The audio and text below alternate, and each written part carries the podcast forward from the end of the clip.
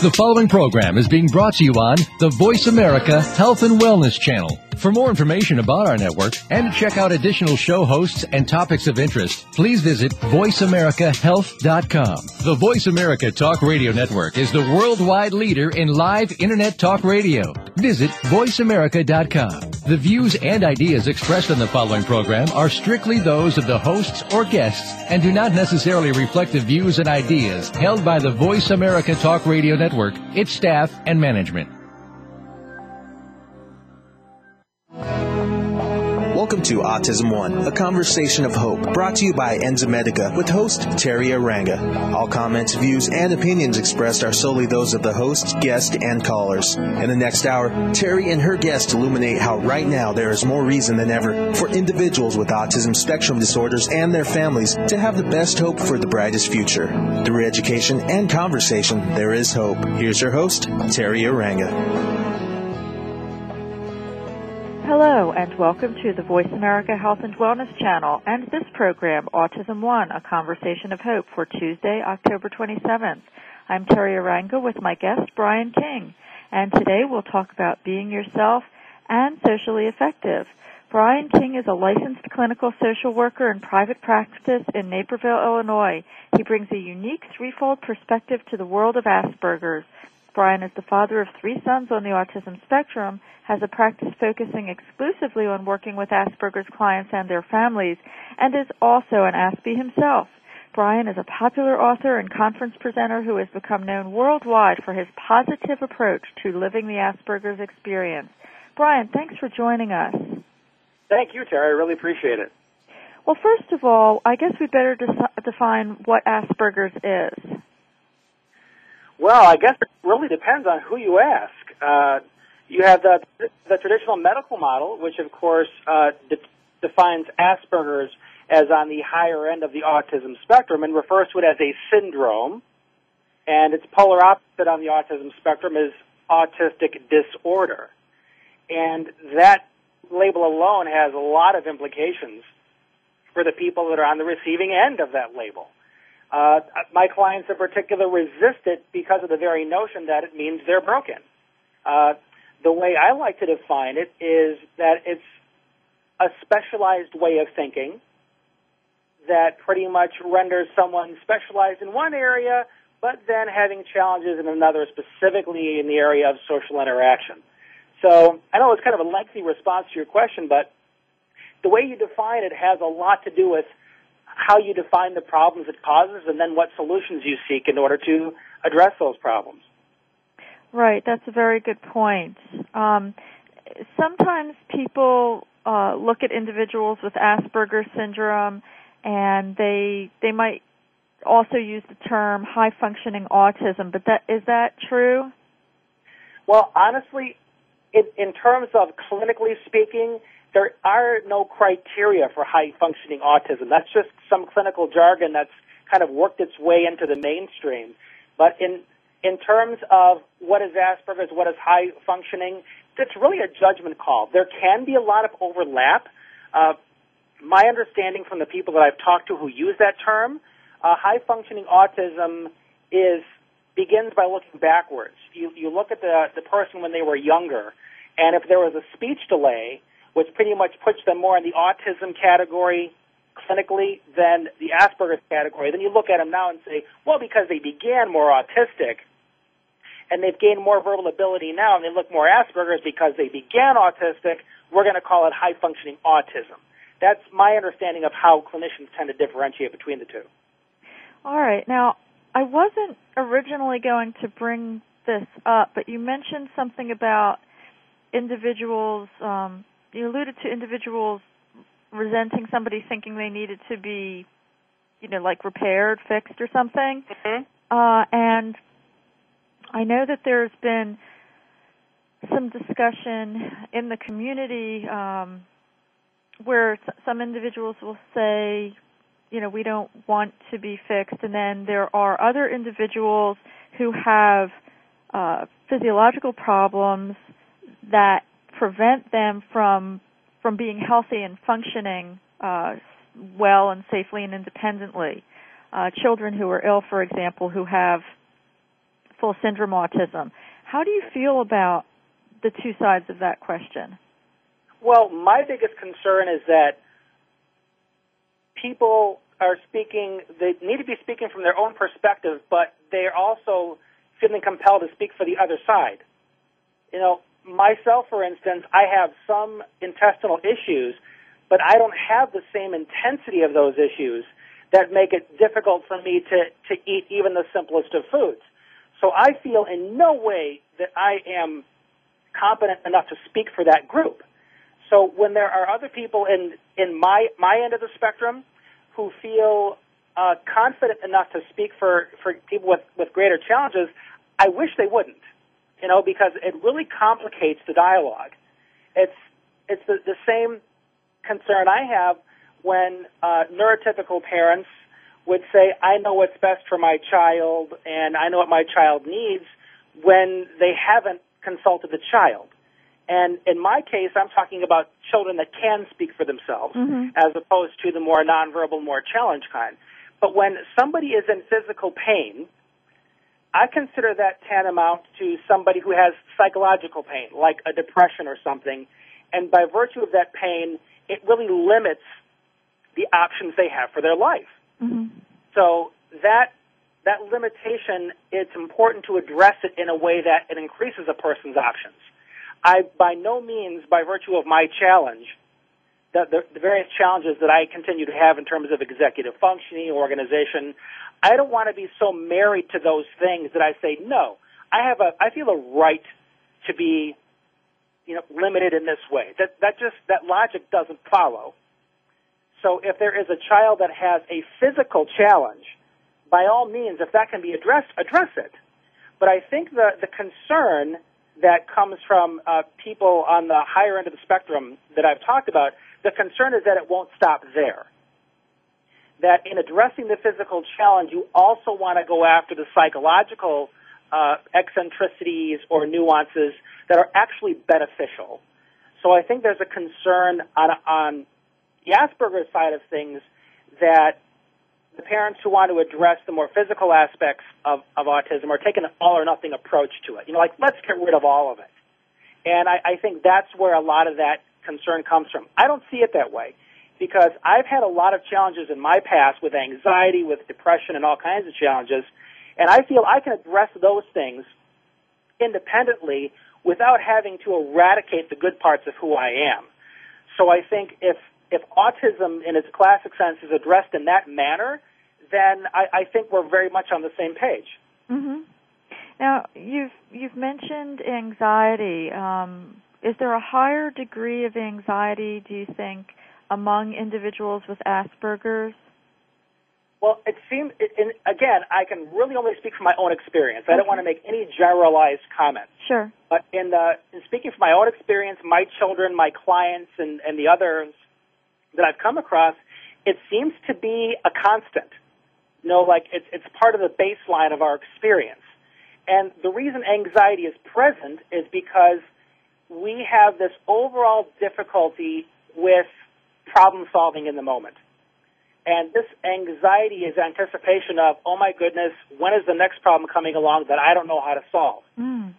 And that challenge comes with the the mental effort that it takes to think in an organized fashion because problem solving is all about thinking in an organized way. And I watch my seven year old try to make his lunch in the morning, and as much as he can do it, what I was able to get from him the other day is it's hard to get everything together. I mean, yeah, you know where the bread is, it's in the same place. The peanut butter is in the same place, but for his mind to just say, okay, I need to think and focus right now on the things I need to bring together to make this happen. Then he has the fine motor challenges of manipulating the knife to cut the crust off, to spread everything on there, and for him that is mentally exhausting. So he dreads the idea of making a sandwich. For somebody else who doesn't have those challenges to say, oh, he's just being lazy, he just doesn't want to do it. But when you talk to him and watch him, this is a mental effort like anybody else might not appreciate. So imagine going through life having to make the deliberate choice to focus on something and then organize your brain to solve that problem. Now imagine your entire life is about solving problems. which is but what all of us do. We solve the problem. Of what clothes am I going to wear today? Um, you know, what am I going to have for breakfast? And there is a systematic process that happens automatically in the neurotypical brain that people on the spectrum have a challenge with. And so there's always an underlying anxiety of, oh my goodness, what's coming next? Wow. I, when you look at it that way, uh, then you really feel compassion for the person. Yeah, that's that's my everyday experience. I mean, people hear me me speak very eloquently, and I've developed that ability over time. But I focus with absolute intensity on choosing my words precisely. And after a, a day of working with clients, I go home mentally spent because of, of having run that mental marathon through the course of a day. But yeah, the other spectrumites that I talk to, once I, I reveal this insight to them and say, is this, is this true for you? Is this what it seems to take in order for you to, to solve these problems of the day? They, they throw their arms up and say, yes, that's, can you please explain it to my friends? Can you please explain that to my parents? Because by virtue of my, my verbal abilities, I'm able to articulate my own experience and kind of help others translate it throughout their lives. Well, it's it's really cool that you uh, are able to share this insight to help others. That you're someone coming from the same perspective rather than quote unquote an an outsider trying to make judgments for someone else, but who can't really feel it. Right. Yeah, that's very cool. And I mean, and, and that insight exists within the spectrum. I mean, there. Even though I have this experience of of having Asperger's or whatnot, I make a point of not taking for granted that every aspect of my experience here is the next Aspie. All right. Very good. We will be right back from the break. Thank you to our sponsor, Enzymedica. We'll be right back with Brian King at Voice America.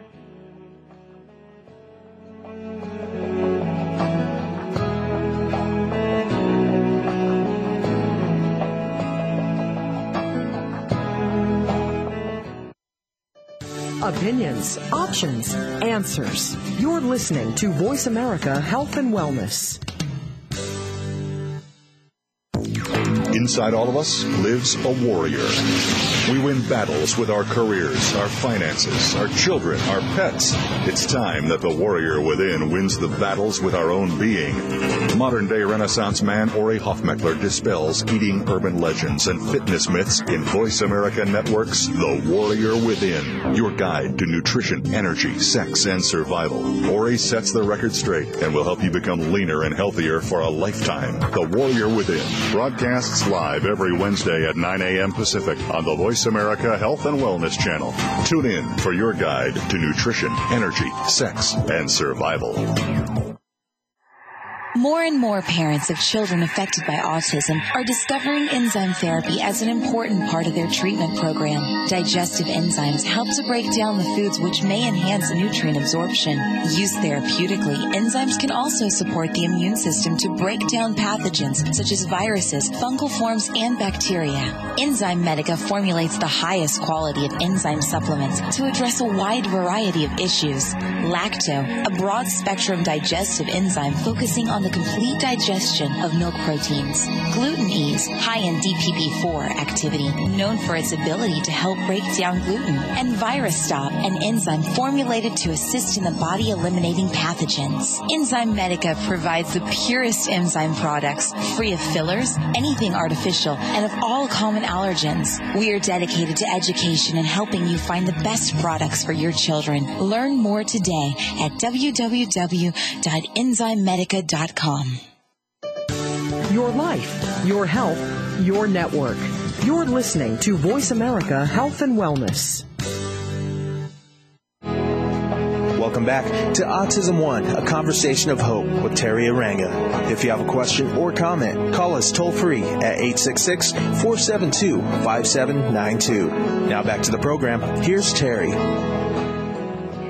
Before the break, Brian, you had been explaining that uh, a lot of the anxiety that individuals with Asperger's may be feeling has to do with problem solving and, and problem solving to a magnitude much greater than the layperson would imagine, where even making a sandwich becomes uh, so, sounded like a major project. I would have thought um, that much anxiety also came from uh, social skills issues, feelings of isolation. Am I on the right track with that? Well, a lot of it, it's important to look at anxiety in the context in which it occurs. Because a lot of the anxiety, anxiety at home versus anxiety in school versus in a public place, uh, it could be a sensory issue. You know, the, the overall irritation of the system of being overloaded with all this input that you can't sort out. Uh, in a social situation, it could be the anxiety of being afraid of looking bad because you don't know what to do. So in that case, it's anticipation anxiety, the anticipation of if I say the wrong thing, if I do the wrong thing, I'm going to look bad in front of somebody else. So it's important to understand it in the context. All right. So how do we work through these issues? The first thing to work through it, and, and again, it's crucial that the individual on the spectrum be involved in this because it's first and foremost, it's acknowledging what the problem is. And in the context, if it's another person, if you just have this feeling of overwhelming anxiety, but you don't know where it's coming from, then how on earth can you go about managing it, decreasing it, and dealing with it in that moment? Once you identify the problem is, the problem is in the social situation, I'm afraid of looking bad. Okay, once you've identified that problem, what do you need to do to address the fear of looking bad? Can you teach certain skills that would make that less likely to occur? If so, then a person goes into that situation with a greater sense of competence. They have more tools to address that fear, so no longer is it a concern because you have those tools. If the anxiety is caused by being in a grocery store because of a sensory issue and you know it's because there's too much sensory input coming in, then you can say, all right, having defined that problem, what senses are being overloaded here in the store? And what resources do I have at my disposal in order to deal with that?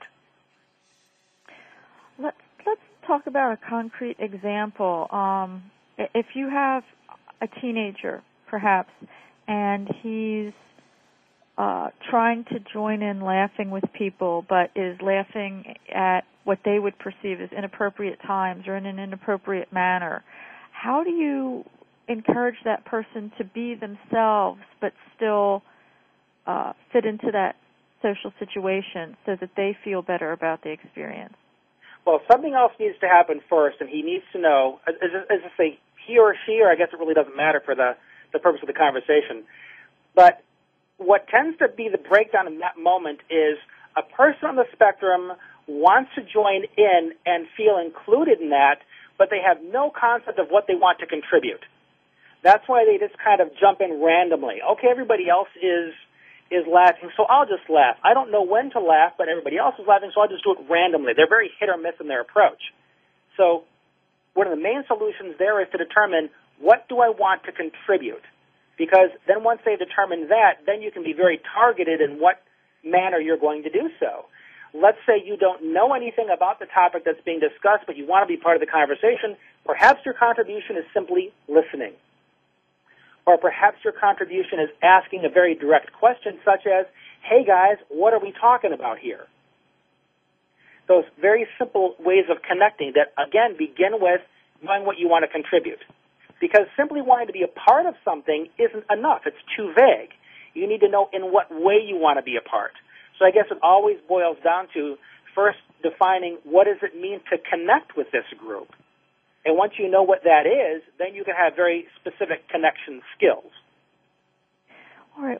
What if your interests are limited and you you want to be around people, but your interests are limited and aren't necessarily things that they're interested in? How can you be yourself and still be with the other people?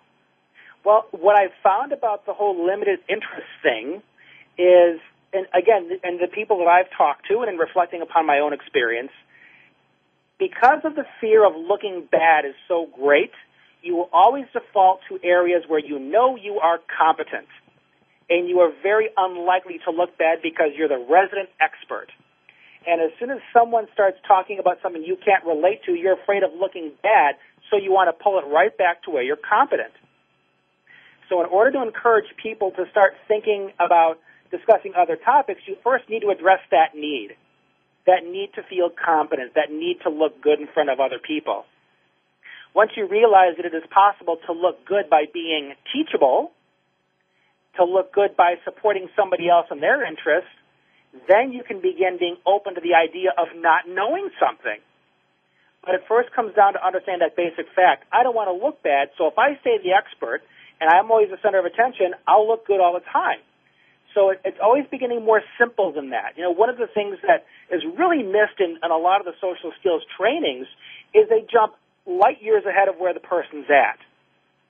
Say we need to teach them, you know, conversation openings. We need to teach them social skills and chit chat and all that when they haven't hit the basics of what is this individual trying to accomplish and what's preventing them from accomplishing it. You know, it's that, that fear of looking bad, that fear of not being competent in front of your peers. Because, I mean, I, I don't know how long it's been since you've been a teenager. You know, I'm, I'm turning 40 this year. But I remember just how unforgiving the social environment can be when you don't do it perfectly. Hmm.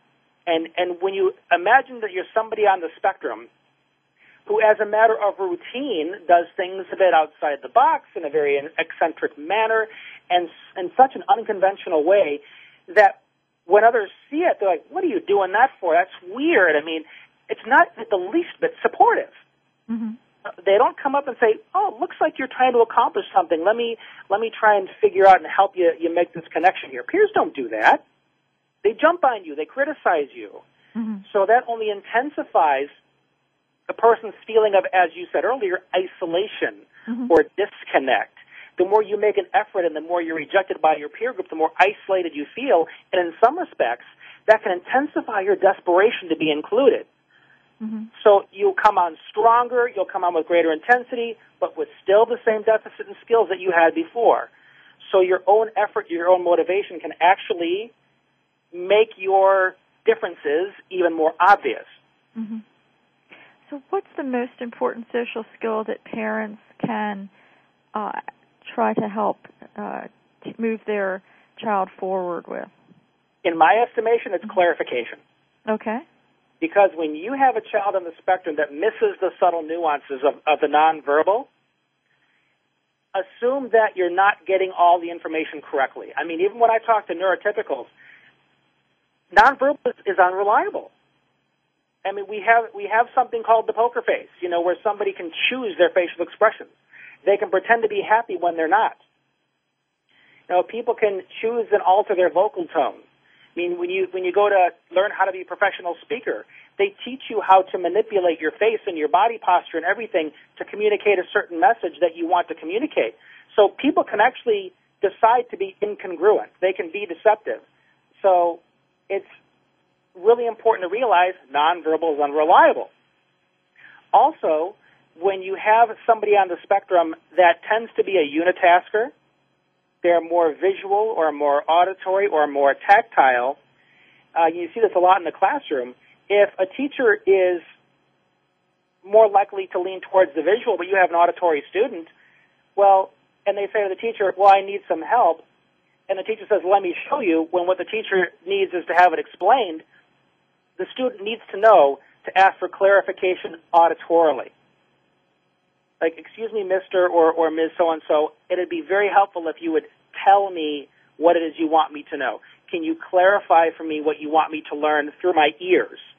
Because seeing it isn't going to work for me. Or more tactile, like my seven year old, can I get my hands in it? Can I work with it and figure it out that way? But the clarification is all about asking for the information you need in a more concrete way.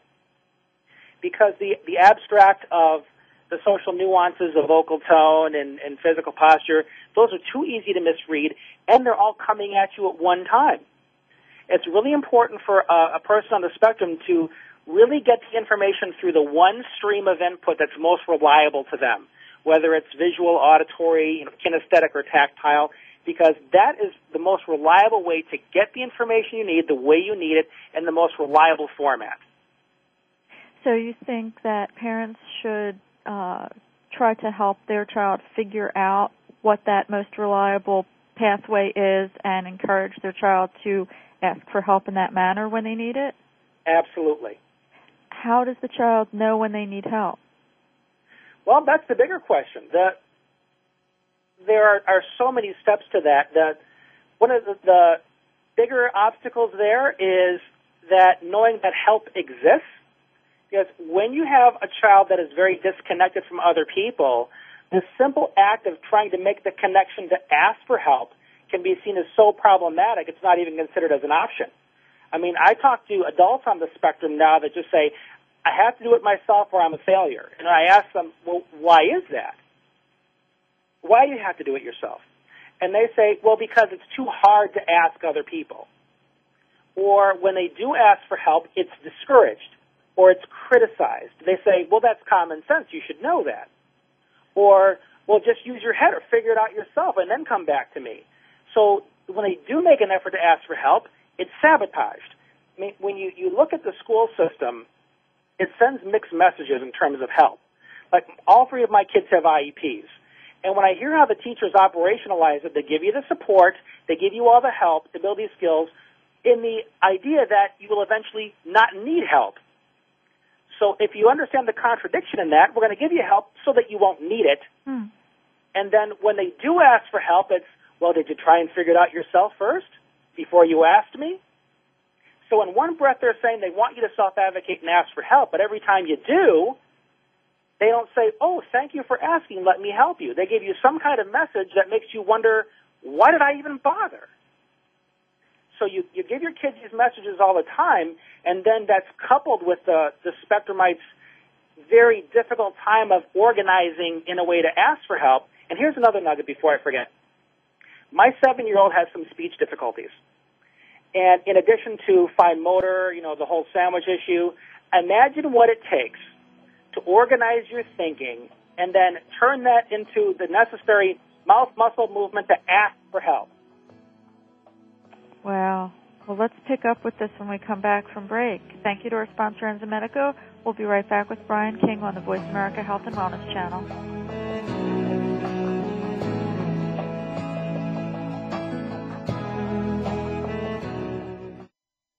Opinions, options, answers. Voice America Health and Wellness.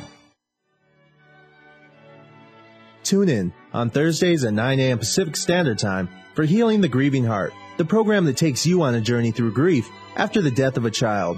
Join Dr. Gloria Horsley, marriage and family therapist and bereaved parent, while she interviews and discusses with other bereaved parents and siblings how they have coped with the death of a child and gone on to create and realize new dreams. So tune in Thursdays at 9 a.m. Pacific Standard Time for Healing the Grieving Heart with Dr. Gloria Horsley, right here on Voice America Health and Wellness. Holistic living is nutrition for not just your body, but your mind and your soul. Holistic nutrition goes far beyond the foods that we eat or the supplements that we take.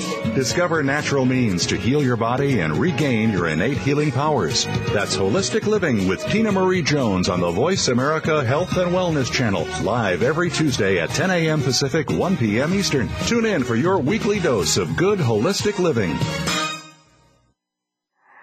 More and more parents of children affected by autism are discovering enzyme therapy as an important part of their treatment program. Digestive enzymes help to break down the foods which may enhance nutrient absorption.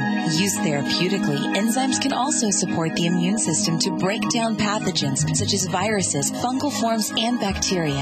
Enzymedica formulates the highest quality of enzyme supplements to address a wide variety of issues. Lacto, a broad spectrum digestive enzyme focusing on the complete digestion of milk proteins. Gluten Ease, high in DPP4 activity, known for its ability to help break down gluten. And ViraStop, an enzyme formulated to assist in the body eliminating pathogens. Enzymedica provides the purest enzyme products, free of fillers, anything artificial, and of all common allergens. We are dedicated to education and helping you find the best products for your children. Learn more today at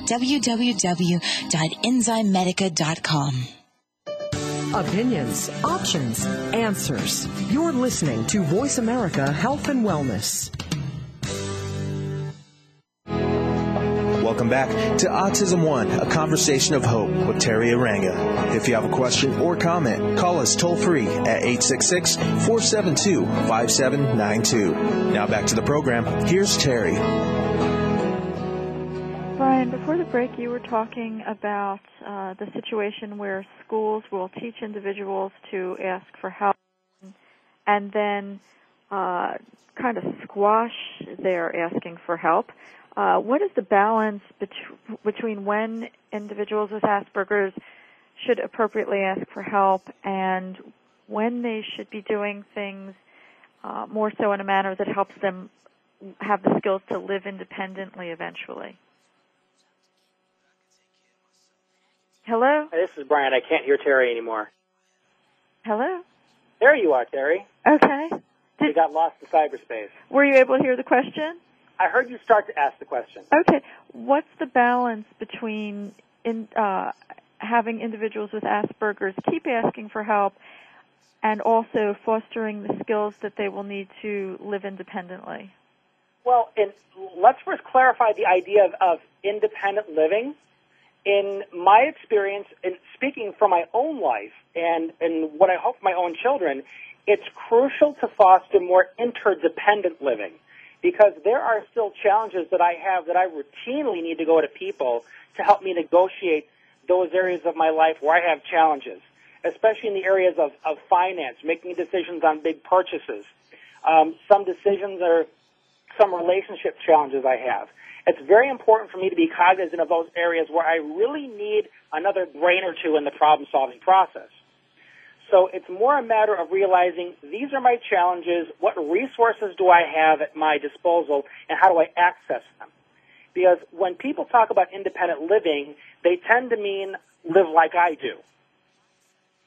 And it's more important to teach a person how to ask for help than how to learn to do without it. Because I think if that idea was a lot more flexible, we could probably have a lot more people on the spectrum living in a more interdependent way as opposed to feeling like failures because they can't do everything the same way the neurotypicals who are encouraging them to live are doing. Okay, point well taken. And you have a concept uh, about uh, people doing things with other people. Right.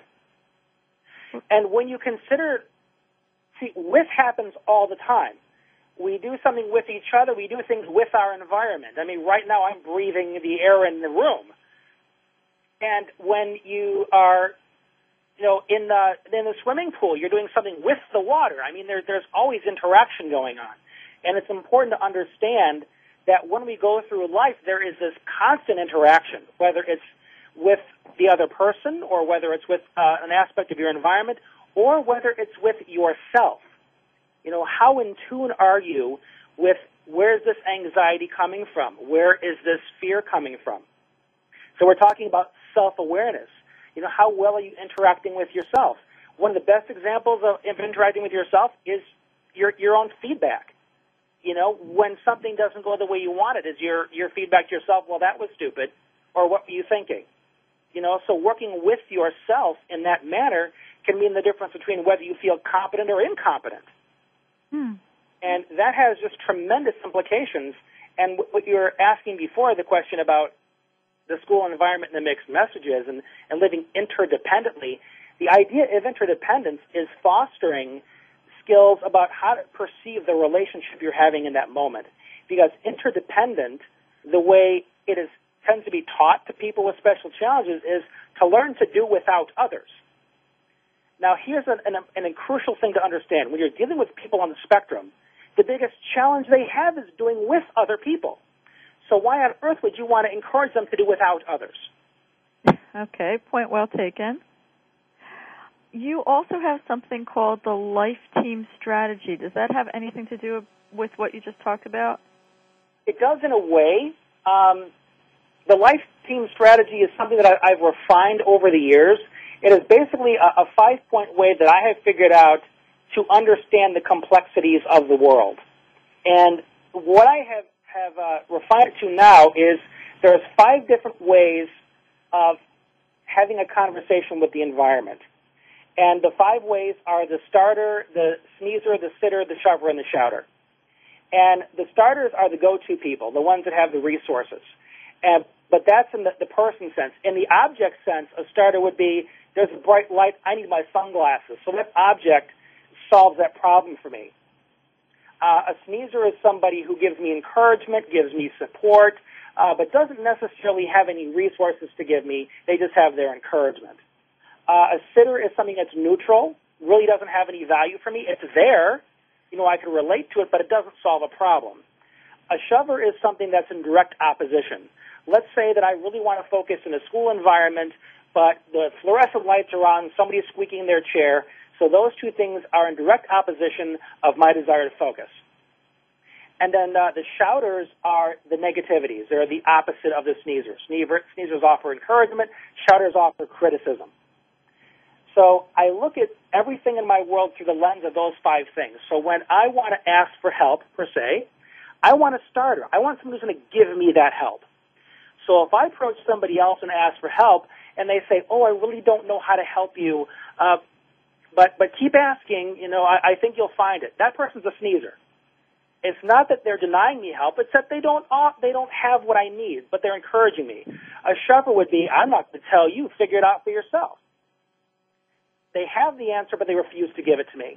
And a shouter would would say something like, "What are you stupid? You should already know that." So by looking at things through those five lenses, it's able, I'm able to make it less personal for myself. And I say, okay, the interaction here is not the one I want. I want a starter interaction. I want the information I want. So it, it makes it a lot easier to not take it as a personal attack or a criticism because I've made it about the interaction I'm having. So I say, uh, I want help on this. Can you help me? And then I, I encounter a shover. Well, I'm not going to tell you. Okay, sorry, this is not the interaction I was looking for. I was looking for a starter one.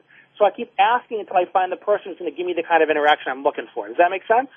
Yeah, I think maybe all too often in family situations you end up with shouters, people who are giving negative feedback mm-hmm. to the individual. Yeah. And a lot of criticism like that, unfortunately, is not designed to solve the problem. It's all about assigning responsibility for the problem. You know, and that's what a lot of criticism is. It's no, it's your fault. And if you weren't acting like this, and if you didn't think that way, we wouldn't have this problem. When it makes more sense to say, okay, the problem exists. What is the problem, and how do we solve it? And much more of a starter interaction is going to be about that mm-hmm. is okay. I need some help. All right, what's the problem? What do you need, what do you need my help with? How do we go about solving it? And everything that I've I've done in order to allow myself to be more effective is how do I focus on the solution? And that's not an easy task to do by any means. I mean, I I've been working on this for the past 20 plus years to find you know, what are the best mental strategies, what is the best mindset, what's the the best attitude to have to allow myself to endure a world that is constantly criticizing me. Mhm. Mhm. Very good. Let's move to the school situation. I know that bullying can be a big problem. Mm-hmm. Well, that's yeah, that's a big a big issue in itself. And bullying in general, I mean, there there are books written on why bullies bully. Uh, the bottom line is the bullies are kids with their own issues. You know, they, they have their own pain. They have their own home situations. They have their own self-concept issues. And oftentimes a bully bullies because they see another kid that reminds them of how vulnerable they are, and they punish that kid. Mm. And sometimes bullying can occur just out of fear. They see a kid that acts so differently from themselves, and they're very confused by it. And what the other kid is doing upsets them so much that they want to bully the other kid to get them to stop what they're doing that's uncomfortable. So when you hear comments like, why do you act like that? Why don't you be normal? What the bully's saying is, why don't you be like me? Because I don't get what it is you're doing right now. If you acted more like me, I'd feel comfortable mm-hmm. because you'd be acting within my comfort zone. So a lot of bullying is just plain old fashioned ignorance. They don't know how to connect with the person that acts so differently from themselves, so they act negatively towards them because of their own discomfort. Now, of course, the solution comes in many forms. First, the schools need to recognize that it exists. Secondly, they need to recognize they have responsibility for dealing with the bullying. Mm-hmm. And thirdly, when it comes to special needs kids, especially kids on the spectrum, they say, oh, work it out yourself, or it's part of growing up. Spectrum kids have difficulty managing even the most simple interactions. So how on earth are they going to negotiate the complexities of a bullying situation? There absolutely needs to be adult involvement in remedying those situations. You know, I interviewed uh, Valerie Paradiz last week, and she uh, talked about starting a school, uh, an, the Aspie School, uh, and um, that's an acronym as well. And her son just really thrived there, and it allowed him to um, have his strengths and interests bloom. Mm-hmm. And uh, it seems like that would be a good alternative for uh, students with Asperger's to be in learning situations where their strengths could help them grow and learn and interact with others. Well, I, I think it's more important that when you are in any kind of social environment, that everybody's on the same page in terms of what are we here to accomplish. Mm-hmm. And one of the things that is problematic with the school system is they're very, they have very much tunnel vision in terms of what their objectives are. Mm-hmm. And they think that the only relationship they need to encourage in a child is the one between them and the textbook.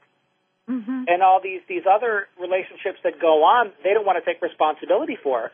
Well, the bottom line is a school is a community. And if you don't teach community values within that building, the kids are left to kind of fend for themselves and learn these very dysfunctional ways of interacting with each other. Mm-hmm. And it can be very competitive and gossipy and backstabbing and cliquey. And, and when you think about what you're trying to teach, this is what ends up happening without adult modeling. And it, it's important that there be a community mindset in the school system, and there, there really isn't one. All right, and we'll continue on this when we come back from break with Brian King. Thank you to our sponsor, Enzymedica. We'll be right back at the Voice America Health and Wellness channel.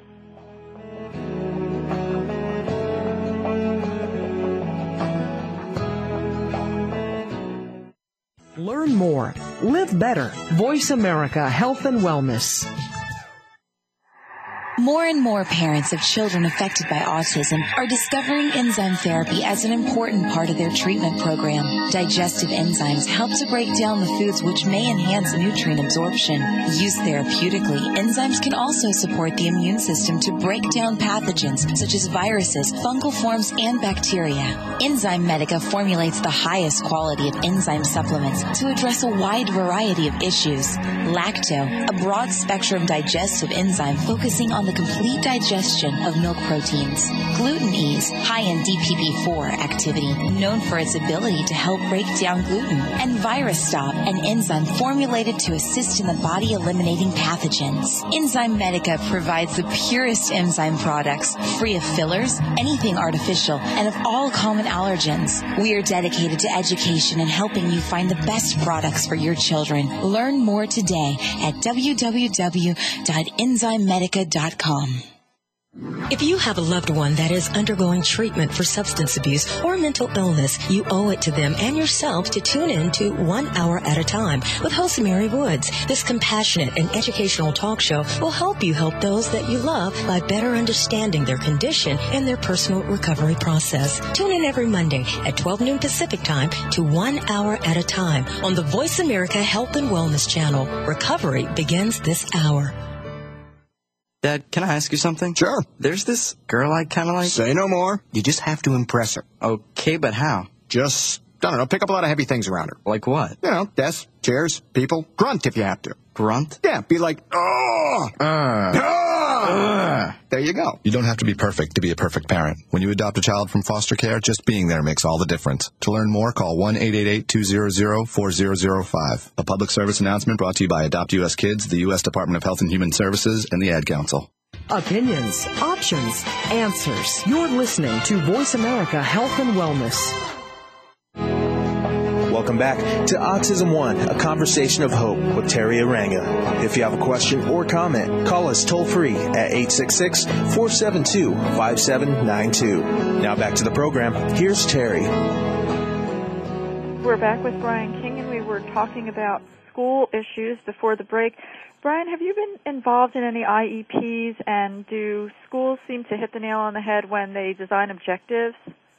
Well, I'm involved in my, my son's IEPs, and I'm also uh, often tapped by my clients to come sit on the IEP meetings uh, at, for for their children as well. And in terms of whether they nail it or not, again, it comes down to how do they define the problem. If they define the problem as the the child is motivated or the child has an attitude problem, and that's not that's why they're not meeting, uh, you know, the the objectives or whatever. That's part of the problem initially, is you know defining what is the problem to be solved. And it's not as simply as saying, okay, well, you have a reading challenge, you have a challenge with math. Uh, one of the things that I see routinely is this idea of the need to show your work in math class. Uh, some of my clients can solve problems without having to take those extra steps, but they don't know how they did it. So you're actually asking them to slow their mind down, which to them seems like a waste of time because why would you want to do something more slowly? And also, there is the organizational piece that requires you to painstakingly think in a linear way to put everything down on paper, and the amount of mental effort that takes can be exhausting. Mm-hmm. Now, imagine you need to do that for homework after a very long day at school when you don't have the mental effort to do so. Hmm. Or let's say that uh, during a test you have a very lengthy question to answer and you're very tired and have difficulty doing that. So it's not simply a resistance to doing the work, which a lot of schools seem to think it is. Mm-hmm. So some of it is just basic lack of understanding of how the spectrum mind works. Mm-hmm.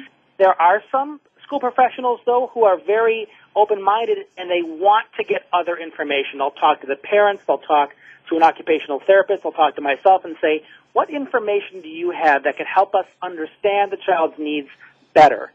So in terms of their ability to get it, I think depends on their own willingness to realize the limitations of their own understanding.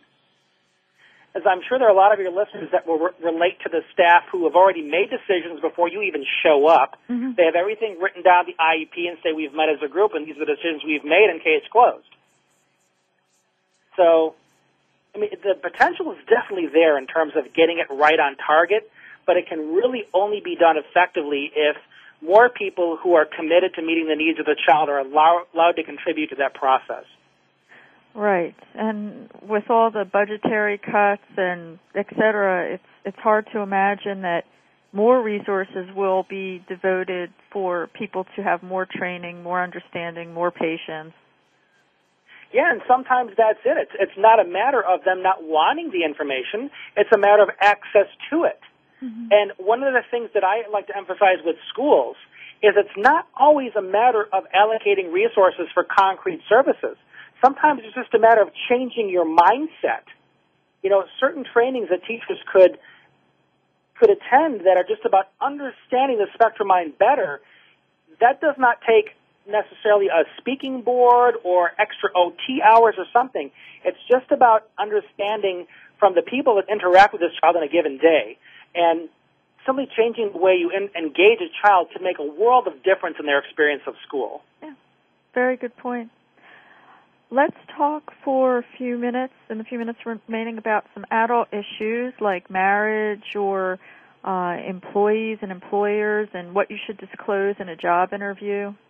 Well, the biggest challenge I'm seeing is not only the the emerging adult spectrum population, but just when you, you look at the basic needs of everyday life that seem to be beyond this population, first and foremost, it's finding employment.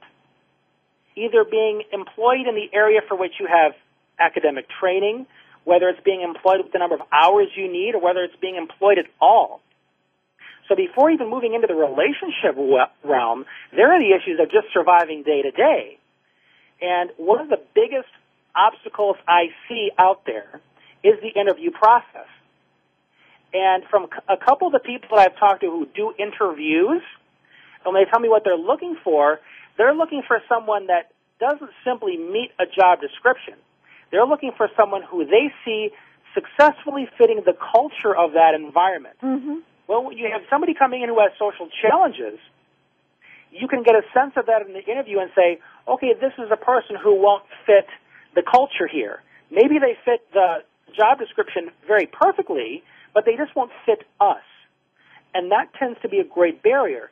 So I think what needs to happen in a small degree there is perhaps we can begin hiring people that are suited to completing certain tasks. And not alienate them simply because they're not going to engage in water cooler discussion. So there needs to be some open-mindedness on the side of the employers as well. But again, it also there's also responsibility for the person on the spectrum to be able to go in there and know what their social challenges are and be prepared to address those in a way where they won't come in and be a source of discomfort for everybody around them. Because I've met people on the spectrum who think, well, I can be quirky and I can be uninformed and unself-aware and people should just deal with me. I'm never going to buy into that. No, because you have to have certain obligations to the context. They're paying you to be there. They're paying you to provide a service.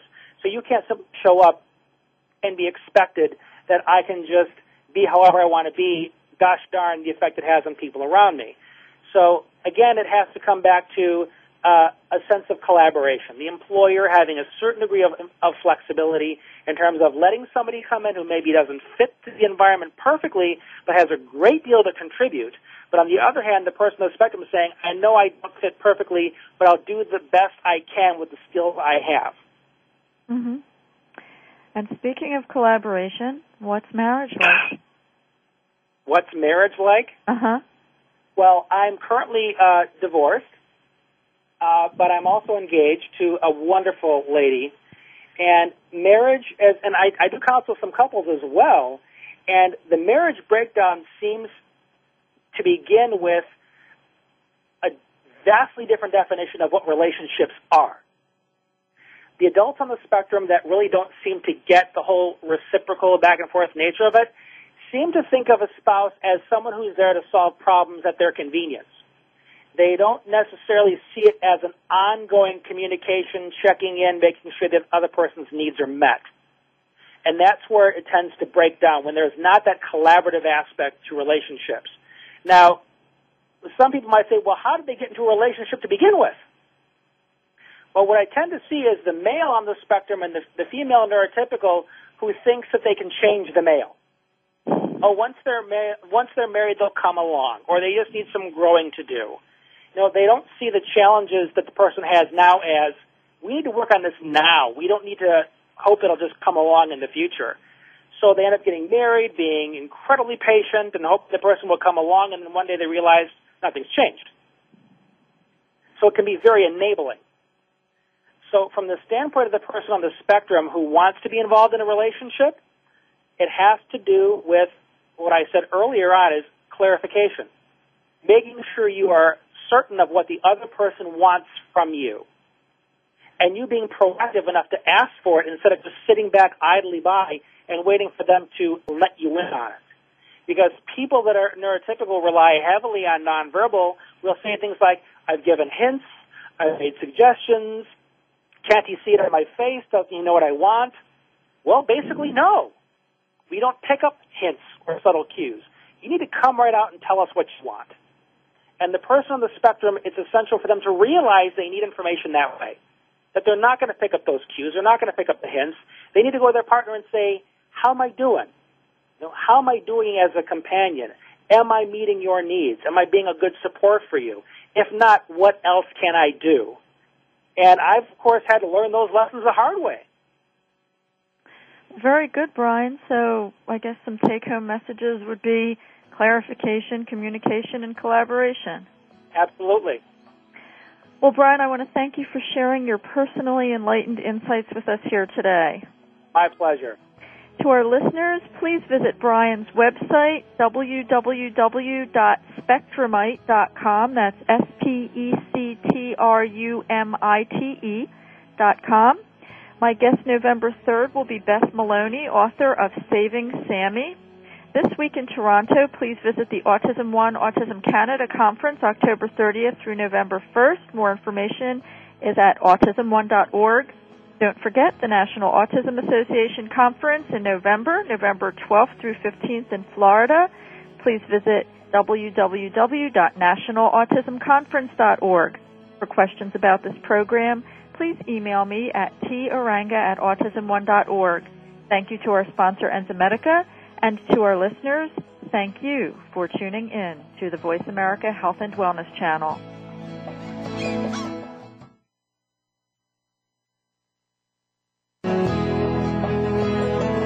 Enzymedica would like to thank you for listening to Autism One, a conversation of hope. To contact Teri or get more information, visit autismone.org. Tune in next Tuesday for another hour of education and conversation on Autism One, a conversation of hope with Teri Arranga.